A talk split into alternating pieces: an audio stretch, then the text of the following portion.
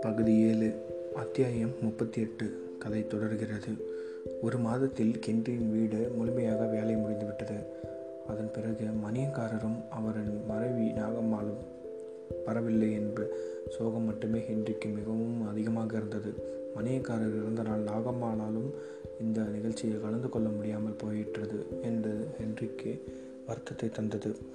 பிறகு அவன் சித்தப்பா துரைக்கண்ணு அவன் குடும்பத்தாரோடு மா மனைவி மாமியார் பிள்ளைகள் என அனைவரோடும் வந்து ஒரு பலத்த விருந்தை ஒன்று பின்று ஒன்று விட்டு பிறகு வீட்டிற்கு சென்றார். அனைவருமே அங்கிருந்து அனைவருமே வந்து நன்றாக மகிழ்ச்சியுடன் வந்து உணவை ஒன்று விட்டு நிகழ்ச்சியில் கலந்து கொண்டும் சென்றார்கள். பேபியும் ஒன்று போல் இல்லை. இப்போது சரியாக நிறைய வேலையை கரெக்ட் சரியாக செய்து முடிக்க விடுகிறாளாம் அதேபோல் வேலையாட்களுக்கு தண்ணீர் கொண்டு வந்து தருவது இங்கு வீட்டிற்கு வந்தவர்களை கவனிப்பது போன்ற வேலைகளையும் பேபி சரியாக செய்து வருகிறதால் கட்டிக்கு சிறிய வேலை குறைய ஆரம்பித்து விட்டது. ஒருவர் தண்ணீர் கேட்டார் பேபியை பார்த்து. அதற்கு பேபி உடனே ஹிட்லர். இன்றியை திரும்பி பார்த்துவிட்டு இவள் படார் என்று எழுந்து அக்காம்மாளின் பின்புற வீட்டிற்கு சென்றாள். அங்கு சென்று கிணத்தில் தண்ணி இறைத்து அங்கிருந்து கொண்டு வந்து இவர்களுக்கு கொடுத்துவிட்டு பிறகு மீத தண்ணியே மற்றவர்களுக்கும் கொடுத்தாள். அவ்வாறாக நடந்து கொண்டது அங்கிருந்த அனைவருக்குமே மகிழ்ச்சியை தந்தது.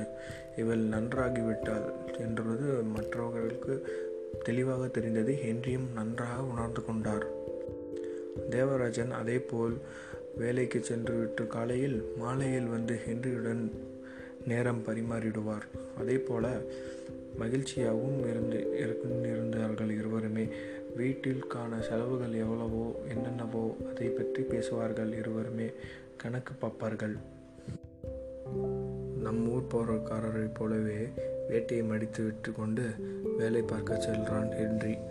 வர வர இவர் நம்மூர்காரராகவே மாறிட்டாருன்னு தேவராஜனுக்கு ஒரு சின்ன மன மன மனதில் ஒரு சிந்தனை. அதே போல் ஹென்ரியும் நடந்து கொண்டார். அவர் காலையில் வேலைக்கு சென்றால் மதிய உணவு கூட உண்ணாமல் இரவு வரையும் வேலை செய்கிறார். சாப்பாட்டை கூட சரியாமல் சாப்பிடாமல். அது தேவராஜனுக்கு அதை போய் நம் கட்டாயப்படுத்தி சாப்பிட வைத்தால் அது எல்லை மீறுவதற்கு சமமாக தெரிகிறது. ஆயினால் நான் அதை பற்றி பேசவும் மாட்டேன் என்றான் தேவராஜன். பிறகு அவர் வந்ததுக்கும் இப்போ இருக்கிற நிறத்திற்கும் சம்பந்தமே இல்லை. என்று மிகவும் கருத்தும் விட்டார். நம் ஊர்க்காரரையும் விட என்று தேவராஜன் மனதில் நினைக்கிறான். அதன் பிறகு அங்கு துரைக்கண்ணு வருகிறார். இப்போது நெல் அறுவடைக்கு வருகிறது. அதை வந்து நான் என் வீட்டில் கொட்ட வேண்டாம் உங்கள் வீட்டில் கொட்டலாம் என்று துறை அப்படின்னு என்று கிட்ட சொல்கிறாரு துரைக்கண்ணு. அது இன்னொருத்தர் வரத்துக்கு முன்னாடியே நம்ம பேசிடணுன்னு இருக்கேன் அதாவது தேசிகர் வரத்துக்கு முன்னாடியே நம்ம பேசிடணுன்னு இருக்கேன் ஏன்னா நம்ம விட்டு விஷயத்த நமக்குள்ளே பேசிக்கலான்ட்டு தான் அது அப்படின்ட்டு மனசில் நினைக்கிறாரு. தேவராஜன் முன்னாடியே நம்ம பேசுகிறோமே அப்படின்ற விஷயத்த.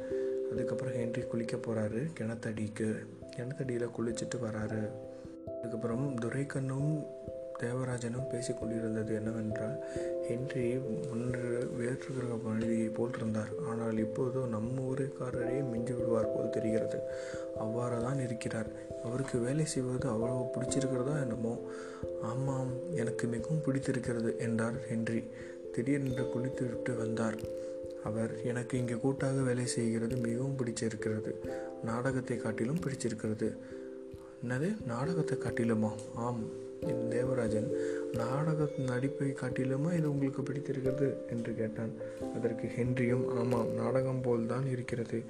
நாங்கள் அனைவரும் ஆடிக்கொண்டு பாடிக்கொண்டு வேலை செய்வது எனக்கு மிகவும் பிடிச்சிருக்கிறது புதியதாகவும் இருக்கிறது. நானும் அதை விரும்பி செய்கிறேன் என்றால் அதற்கு அதுதான் காரணம் என்றார் ஹென்றி தேவராஜன் துரைக்கண்ணுவை பார்த்து வீடு கிரக பிரதேசத்திற்கு என்ன வேலை செய்து கொண்டிருக்கிறீர்கள்? என்று கேட்கிறான். அதற்கு துரைக்கண்ணு இது வீடு புதிதாக கட்டினால்தானே அப்படி? இது வீட்டை புதுப்பிப்பதற்காக தான் சமம். இது அடிக்கல் நாட்டினால்தான் கிரகப்பிரதேசம் இது வீட்டை புதுப்பித்ததை தவிர வேறு எதுவும் செய்யவில்லை. அதனால் இதற்கு கிரகப்பிரதேசம் தேவையில்லையே என்று நினைக்கிறான். ஆனால் அதே நேரத்தில் தேசிகர் உள்ளே வந்து இல்லை கிரகப்பிரவேசம் பண்ணுறீங்களோ இல்லையோ? அடிக்கல் நாட்டி கட்டியிருக்கீங்களோ இல்லையோ? ஆனால் நாலு பேரை கூப்பிட்டு நீங்கள் சாமி கும்பிட்டே தான் ஆகணும். நீங்கள் ஊரை கூப்பிட்டு பலத்தை விருந்து வைக்கிறனாலும் சரி நாலு பேரை கூப்பிட்டு வெத்தலை பாக்கு கொடுத்து சிம்பிளாக முடிச்சுக்கிட்டாலும் சரி. ஆனால் நீங்கள் ஏதோ ஒன்று சாமி கும்பிட்டு தான் நீங்கள் பால் காய்ச்சணும். அதுக்கப்புறம் தான் வீட்டு புழங்கவும் செய்யணும் அப்படின்னு தேசிகர் சொல்கிறாரு இதனை கேட்டுக்கொண்டு கிளம்பிய துரைக்கண்ணு போய் பார்த்து தேசிகர் ஏன் அதற்குள் கிளம்புகிறீர்கள் என்று கேட்டார். அதற்கு துரைக்கண்ணு இல்லை இல்லை இதற்கான வேலையை பார்க்க வேண்டும். அதுவும் இல்லாமல் நாளைக்கு வயலுக்கு அறுப்பு இருக்க வருகிறார்கள். அவ்வேளையும் எனக்கு இருக்கிறது. அதனால் நான் செல்கிறேன் என்று விடை பெற்று கொண்டார் துரைக்கண்ணு இந்த வேலையை நாம் ஆரம்பிக்கலாம் என்றார் தேவராஜன். பாகம் முப்பத்தி ஒன்பது கதை தொடர்கிறது. ஹென்றி தேவராஜனின் வீட்டு மொட்டை மாடியில் எழுந்து வந்து அங்கிருந்து தன் வீட்டை பார்க்கிறான். தன் வீட்டின் அழகை ரசிக்கிறான் ஹென்றி. அப்போது கீழே பார்த்தால் பேபி தன்னங்கீற்றை ஒன்றிணைத்து கொண்டிருந்தாள். பக்கத்தில் அக்காமா மூன்று நான்கு தன்கீத்தை எடுத்து அதை மாறு மா சீவுமாறாக ஆக்கி அதை கட்டியும் வைத்து கொண்டிருந்தார். அதை பார்ப்பதற்கு நன்றாகவும் இருந்தது. பிறகு ஹென்றி கீழேயும் இறங்கி வந்தார். ஹாய் பேபி என்றான். பிறகு பேபி இவரை பார்த்து சிரிக்க ஆரம்பித்தாள். அக்காமாலும் கேட்டாள் ஹென்ரியை பார்த்து. நீங்கள் வீடு வேலை ஆகாமல் இங்கே வரக்கூடாது என்று சபதம் எழுதியிருக்கிறீர்களா? என்று என்றால் ஐயோ அப்படியெல்லாம் இல்லை. நீங்கள் வந்து எங்கள் வீட்டுக்கு தான் அப்பப்போ வரீங்க. தேவராஜ் சாரும் வராரு. அப்பப்போ வர மண்ணாங்கட்டிக்கிட்ட சாப்பாடும் கொடுத்து விட்றீங்க. அதுவும் எனக்கு போதும். அப்பப்போ பேபியும் வர வந்து வந்து பார்த்துட்டு போகிறான் இதுக்கு மேலே எனக்கு என்ன வேணும்? அதனால தான் நான் வராமல் இருந்தேன். மற்றபடி ஒன்றும் இல்லை. ஹென்றி தேவராஜனை பார்த்து சார் தேவராஜன் சார் அப்படின்னு கூப்பிடுறான். தேவராஜன் சிரிச்சுக்கிட்டே வராரு. நீங்கள் உங்கள் மிஸ்ஸஸை கண்டிப்பாக வீட்டுக்கு கிரகப்பிரவேசத்துக்கு அழைச்சே ஆகணும் அப்படின்லாம் தேவராஜன் அதற்கு சரி அப்படின்னு சொல்லிட்டு மாடிப்படியில் ரெண்டு பேருமே உட்காந்து பேசிக்கிட்டு இருக்காங்க.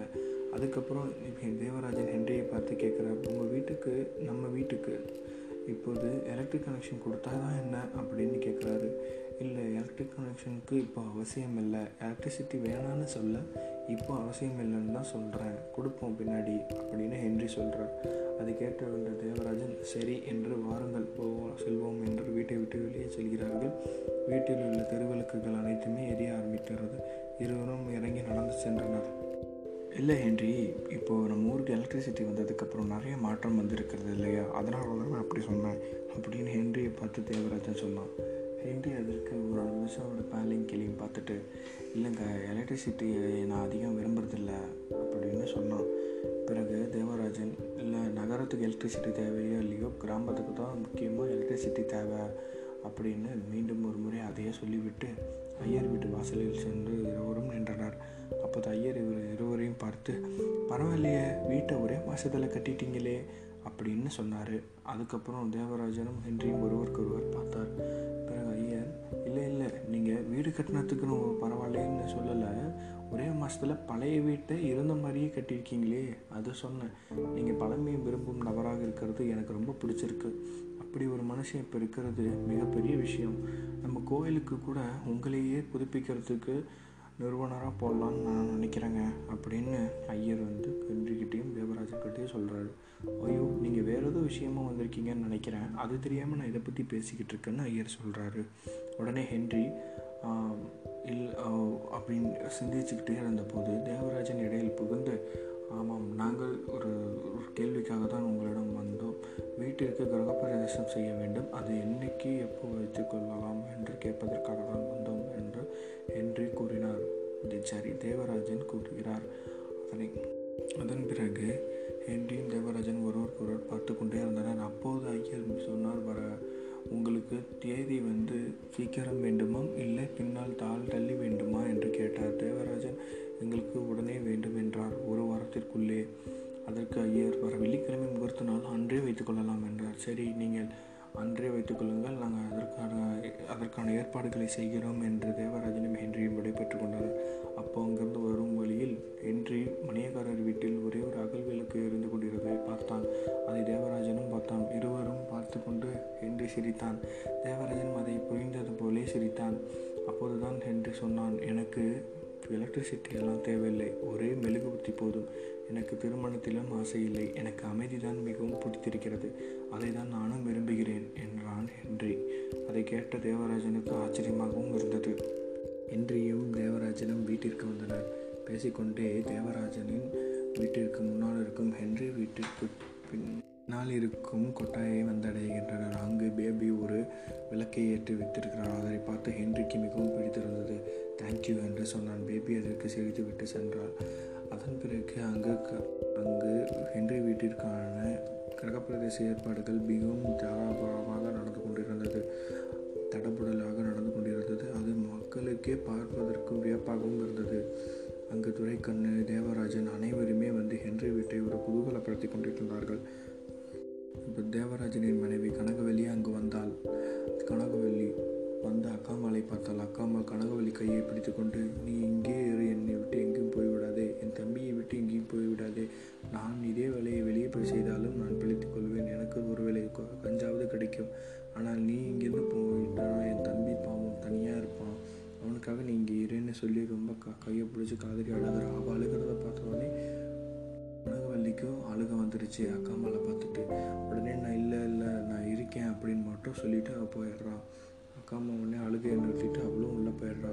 அப்போ தான் மேலே போய் கனகவல்லி ரூம் சாவிக்காக வெயிட் பண்ணிகிட்டு இருந்தா.